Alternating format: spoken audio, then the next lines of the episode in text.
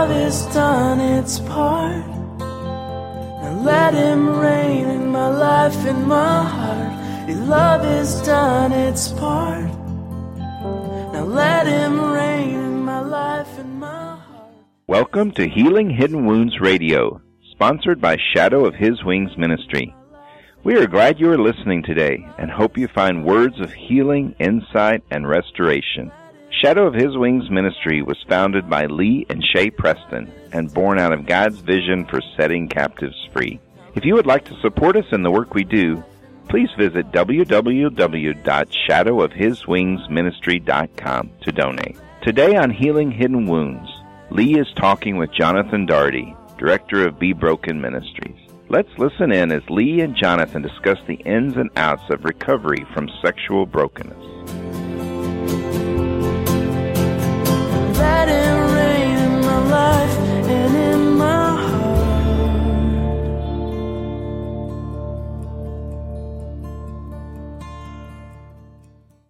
Going to be talking about something today that I think is uh, is going to be of, a great benefit to our listeners.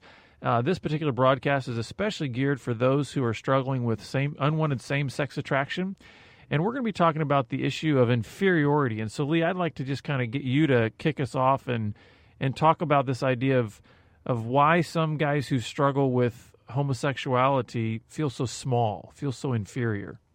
Sure, Jonathan. I think um, I think when I started thinking about this topic, I, I just had this uh, kind of image of this little boy in his dressed in his dad's suit.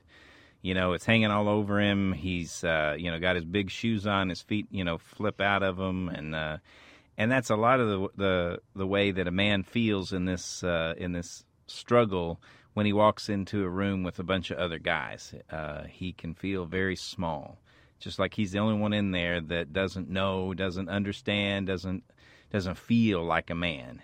And I think that comes from that inferiority uh, of a kid growing up in a home where dad doesn't really affirm his masculinity, doesn't really know how to, uh, doesn't really encourage his masculinity, doesn't really speak into him words of accepting his own masculinity. And so that little boy kind of grows up feeling like he never got what he needed. It, could a lot of that come out? Would you say a lot of that has to do with maybe if if if a boy just maybe naturally has maybe what you would consider maybe more tender, uh, maybe a more tender personality? Because I know that some some boys just tend to be more uh, compassionate, more just softer.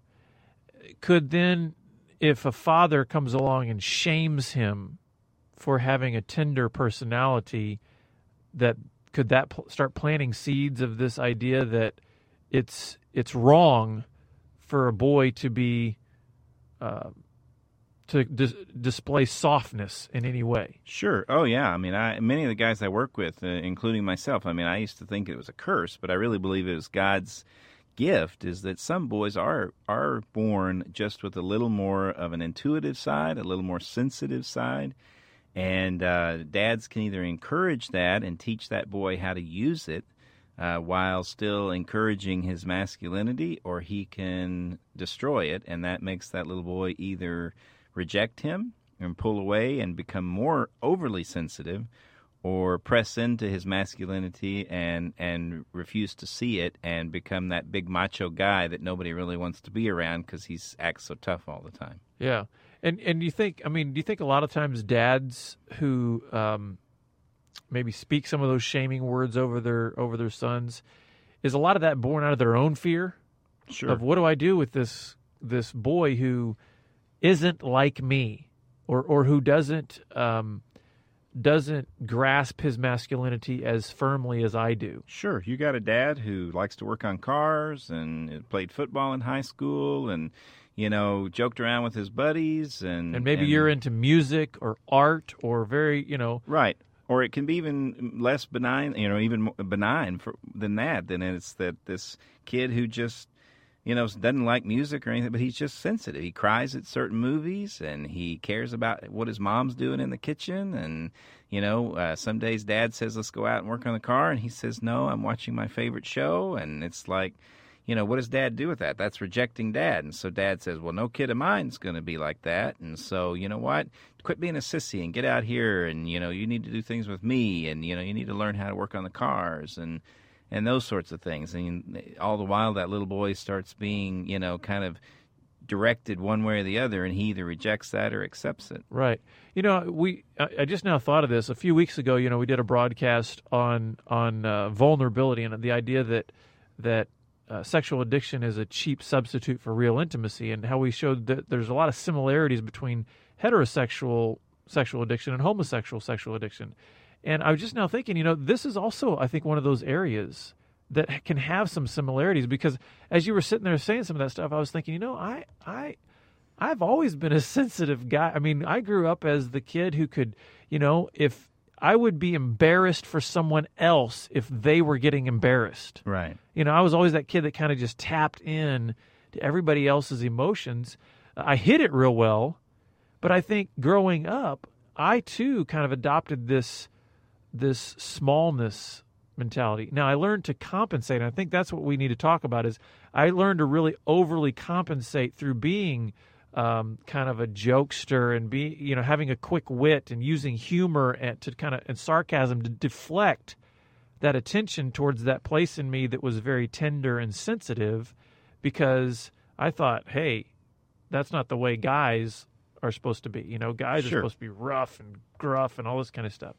And Sure. yet, and yet, for me, I guess certain things didn't um, line up in my woundedness to cause me then to go in the direction of seeking same-sex uh, attraction, or or to go towards heterosexual behaviors, whereas you know maybe other sorts of shaming um, behaviors or thoughts in in another kid might have kind of bent him in that direction. Sure. And Jonathan, I always say Satan isn't very creative, but he's consistent Right. in the way that he gets at our weaknesses. And so, you know, the recipe is just slightly off for whether you head off, head off into homosexual addiction or heterosexual addiction. Right.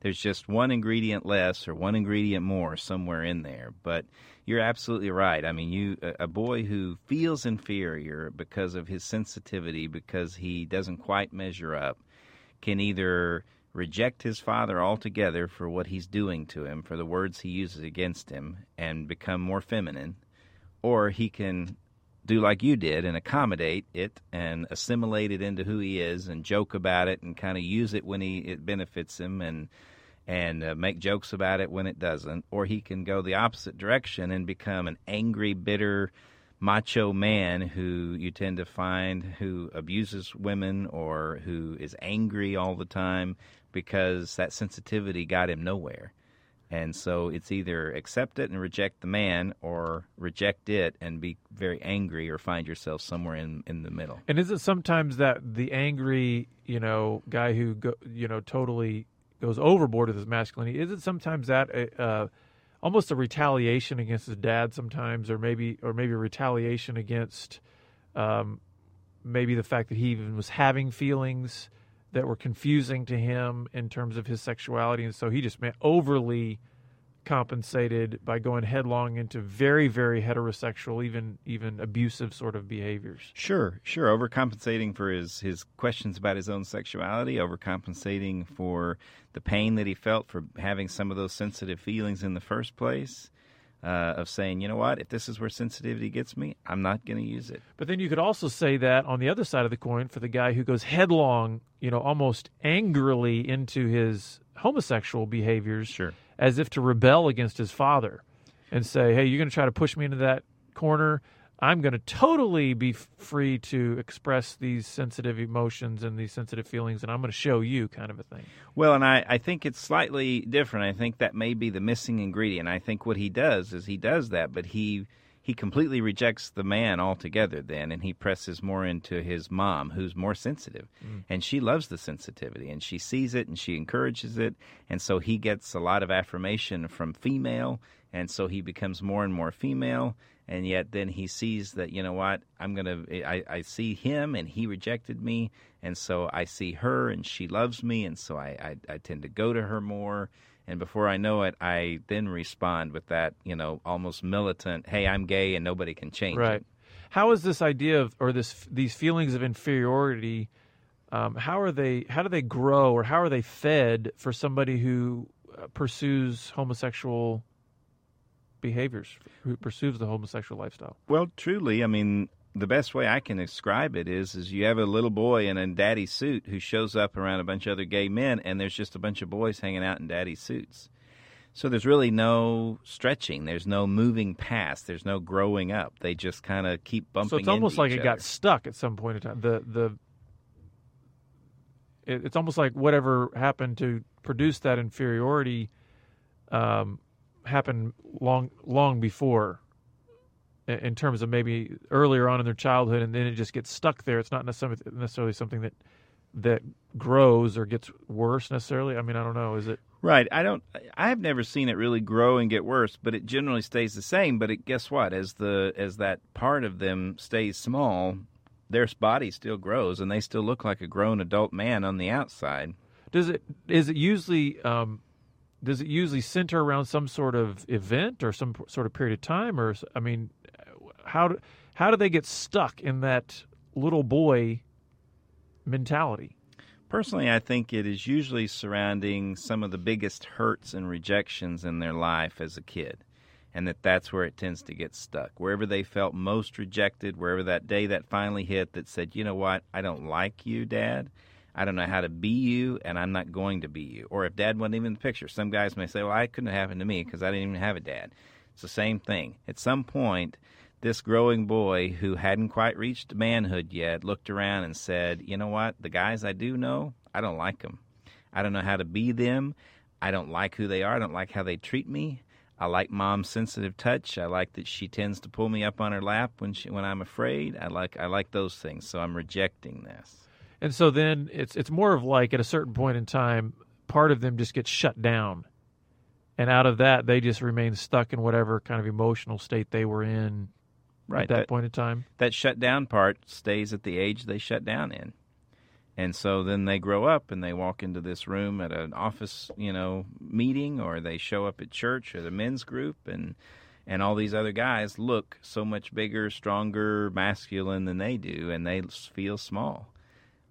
So how does this kid then determine what what image he's going to project? Because obviously he's got to project an image, right? Because he can't really be himself anymore. Either that, or he finds connection in the homosexual community, where he feels like at least to a degree, a part of him can be quote unquote himself, um, even even if that's a skewed perspective. But I mean, it seems to me like he's he's destined for duplicity because he's got to present something to these people in the office that are that he's that he perceives as very different from him and that are that are very intimidating to him.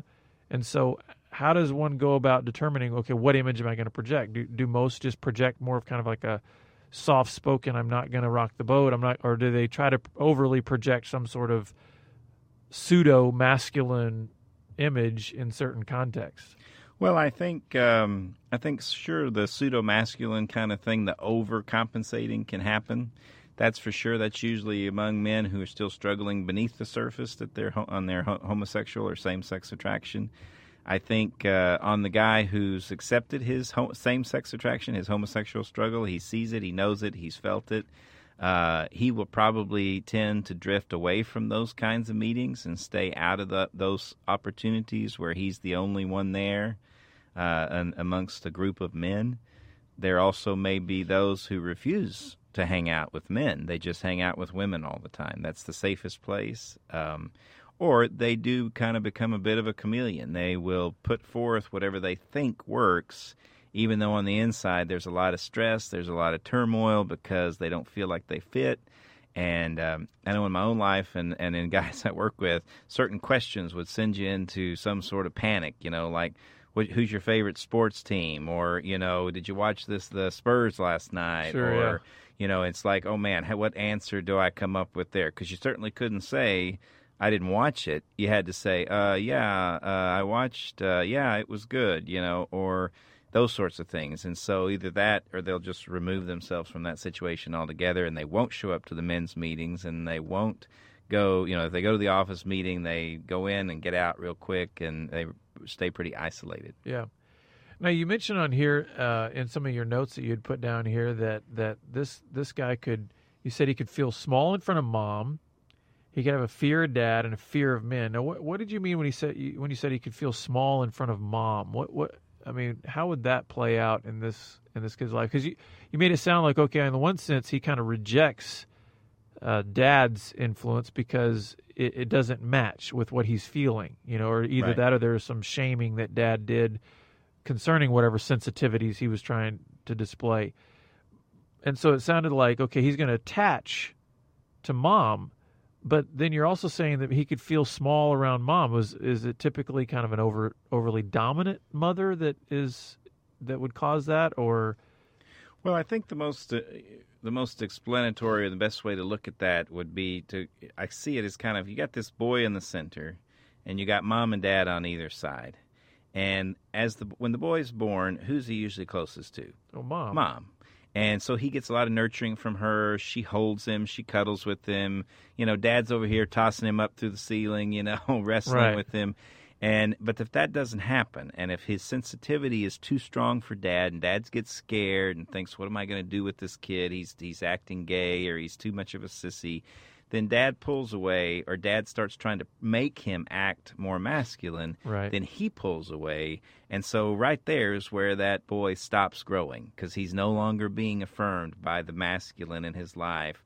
That hey, no matter whether you cry or not, it's okay. You're a good boy. You're a good son. You're a good man. You'll be a good man. But guess what? Mom's still over here, and she's trying to compensate for now this lack of dad being around for son. So mm-hmm. when dad says, "Come out and help me work on the car," and kid says, "No, I don't want to," mom feels sad because she looks over, she sees son playing in the corner by himself, and she says, "Hey, why don't you come in here and help me fix dinner?" Or why don't you come out here and we'll go to the store? Well, then before he knows it, he can be himself in front of mom. And he can cry and she comforts him and he can, you know, get angry at dad and he can be upset and he can feel small and she comforts him and hugs him and mm. holds him and still out of her best intentions and yeah, sometimes that dominant mother is the case here, but she's still doing it out of her best of intentions and dad's only doing it cuz he's afraid, but we still have to look at what the end result is. So what this means basically is he, he's he's free to feel small in front of mom. It's like it's like it's a safe environment. Okay, I get you now. So then it's more like, and that probably becomes his, um, his his standard also for for being with any woman Sure. is it's it's it, he's he's comfortable to be vulnerable in that environment because he hasn't he's not sexually attracted.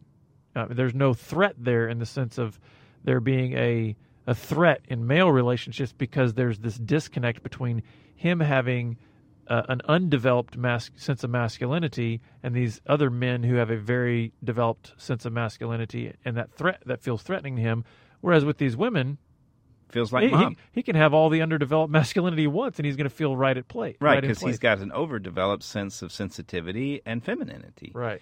And and I'd I'd add in here also that not only can he feel safe to be small in front of mom, sometimes moms even begin encouraging that being small, because they kind of get get used to the idea that their son always comes to them. And when husband's off Sure. at a business trip, or he's not showing them attention, or he's upstairs taking care of you know the household stuff or paying bills and doesn't pay any attention to wife, then wife says, "Well, you know, I can always go to little Johnny here because he's always there for me." Right. and then his sensitivity begins to be used by mom and sometimes she can even accidentally encourage him being being small because it keeps her need, needed she then feels more needed by him. Sure. Well, so so then how how is somebody going to heal from this sense of inferiority? How does somebody get to a place? How does a man get to a place where he can uh, be as grown up on the inside or feel as grown up on the inside as he does as he is on the outside? I mean, how can how can we get this little boy in dad's suit to actually fill out the suit? Well i think number one is they got to press against mom and that's not to, to say anything to those moms out there of, of how bad they were or We don't want a bunch of hate mail. Right, because moms are great, and we want to celebrate moms, but we also want to say, little boy, you know, you're growing up, you shouldn't be pressing into mom anymore. Because at some point, you should have pressed into dad. Mom's great when when you're younger, but at some point, you need to press into that masculine. And uh, so, if you haven't already done that, you need to get away from mom as much as you used to. Sure, we still, you know, have need for mom, and we still want to encourage that, but to not her not be your primary source of emotional uh, outlet. Now I can already, I mean, I can feel through the wa- radio waves this absolute sense of panic that you have just instilled in a lot of these men when you say, press into dad. How would you respond to this guy who says, ain't no way that's going to happen? There's no way I'm going to because isn't that where a lot of his woundedness sure might have come from? So it's press against mom as much. It could be press into dad more, but if dad's still not safe, press into strong, safe men. You may have to find those people at a men's group at your church. You may have to press into strong men at uh, uh, some sort of uh, kind of men's club that you kind of get into and strong say it's usually church. I guess i'm just going to come around and say it's usually church is the best place because you know you got men who are sensitive to the spirit there who are interested in helping others usually. And so that's important is to press into strong men who who you can feel safe around. And you're not going to feel safe right away. I mean i tell them all you're not going to feel safe right away. It's going to feel scary you think you feel like that little boy in the suit you know now you're going to feel like an even littler boy in that suit when you first step out and yeah. into this uh, and not because day. not because anybody in that environment would be would be seeking to shame you but just because you're stepping more aggressively into territory that you've avoided for years right i mean back when you were a kid at whatever point you kind of shut down you began to whether it was subconscious or not, you began to actively run away from the masculine, began to r- run away from that which frightened you, which was sure. okay. Here's what it is to be a man, and you said, "I don't fit that mold," and so to go back into that is going to be somewhat frightening. Um, it's going to feel very uncomfortable, but I, I would also say in this in this idea of kind of retraining yourself to embrace the masculine um, or embrace your masculinity, I want to be very careful that our listeners understand that compassion, that sensitivity, that passion are very positive strengths. Right. I mean, I am convinced, Lee, that the most, um, the best ministers in the world are those who've struggled with sexual addiction. Amen. whether it be homosexual or heterosexual, because much of the reason we ended up latching on to the addictive behaviors in heterosexual or homosexual addiction was because it, it appealed to our sensitivities. It, we we were very very sensitive people, and we were easily wounded in many cases. Well, you flip that coin over, and once you start healing from the addiction, once you start embracing your masculinity, once you start realizing what does it mean to be a real man, you can tap in to those sensitivities. You can tap into that compassion and you will be amazed at what beneficial strengths they are that you can offer to other people. But now you can offer it to them in the context of your masculinity and not in the context of your addiction sure or your woundedness. Sure, I agree completely and to also remember that that just because the world has a certain definition of masculine doesn't mean that that's God's definition. Because you're right, God's definition of masculine is also compassionate. Mm-hmm. It's also sensitive. It's also understanding. That those are the things that Christ was in his masculinity. And I think what happens is in this broken world we live in, dads get the wrong impression of what masculinity is supposed to be. You know, I had one man who struggled with his homosexuality and his homosexual struggles said, uh, you know, my dad never kissed me, he never hugged me. And that's usually the thing we see right. is these guys who long to have homosexual, you know, connection because they need that manly touch, never had it as a kid.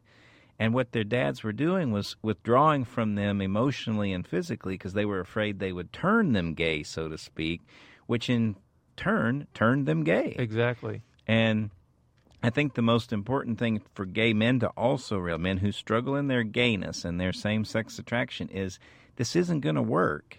if you just continue to hang out with other gay men because you're not going to get the same kind of affirmation in your masculinity. You're not going to get the same kind of affirmation in your sensitivity. You'll get a lot of affirmation in your femininity. And you won't be stretched. Right. You, you won't be challenged the same way you will in the context of, of you know, strong heterosexual men who are who also have compassion. right. you and know? you don't you don't you don't ultimately see, hey, these guys love me in spite of me. Right. They love me even though I have this struggle. They love me even though I don't know everything there is to know about my masculinity. Staying safe is not always the best place. You got to press out of the safe and move into the, the venture. Yeah.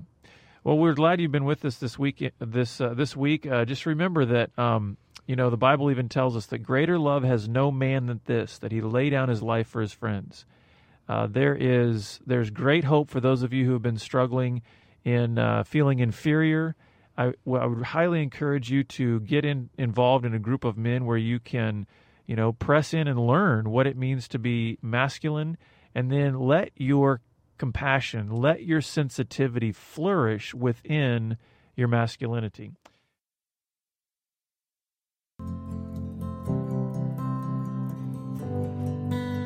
We are glad you joined us today, and we hope that God had a special word just for you.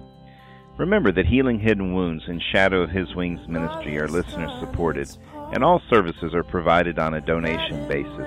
If you heard something today that was especially important to you, we hope you will consider donating a gift. Please visit www.healinghiddenwounds.com to donate today. Now let in my life and my heart. Your love has done its part. Now let.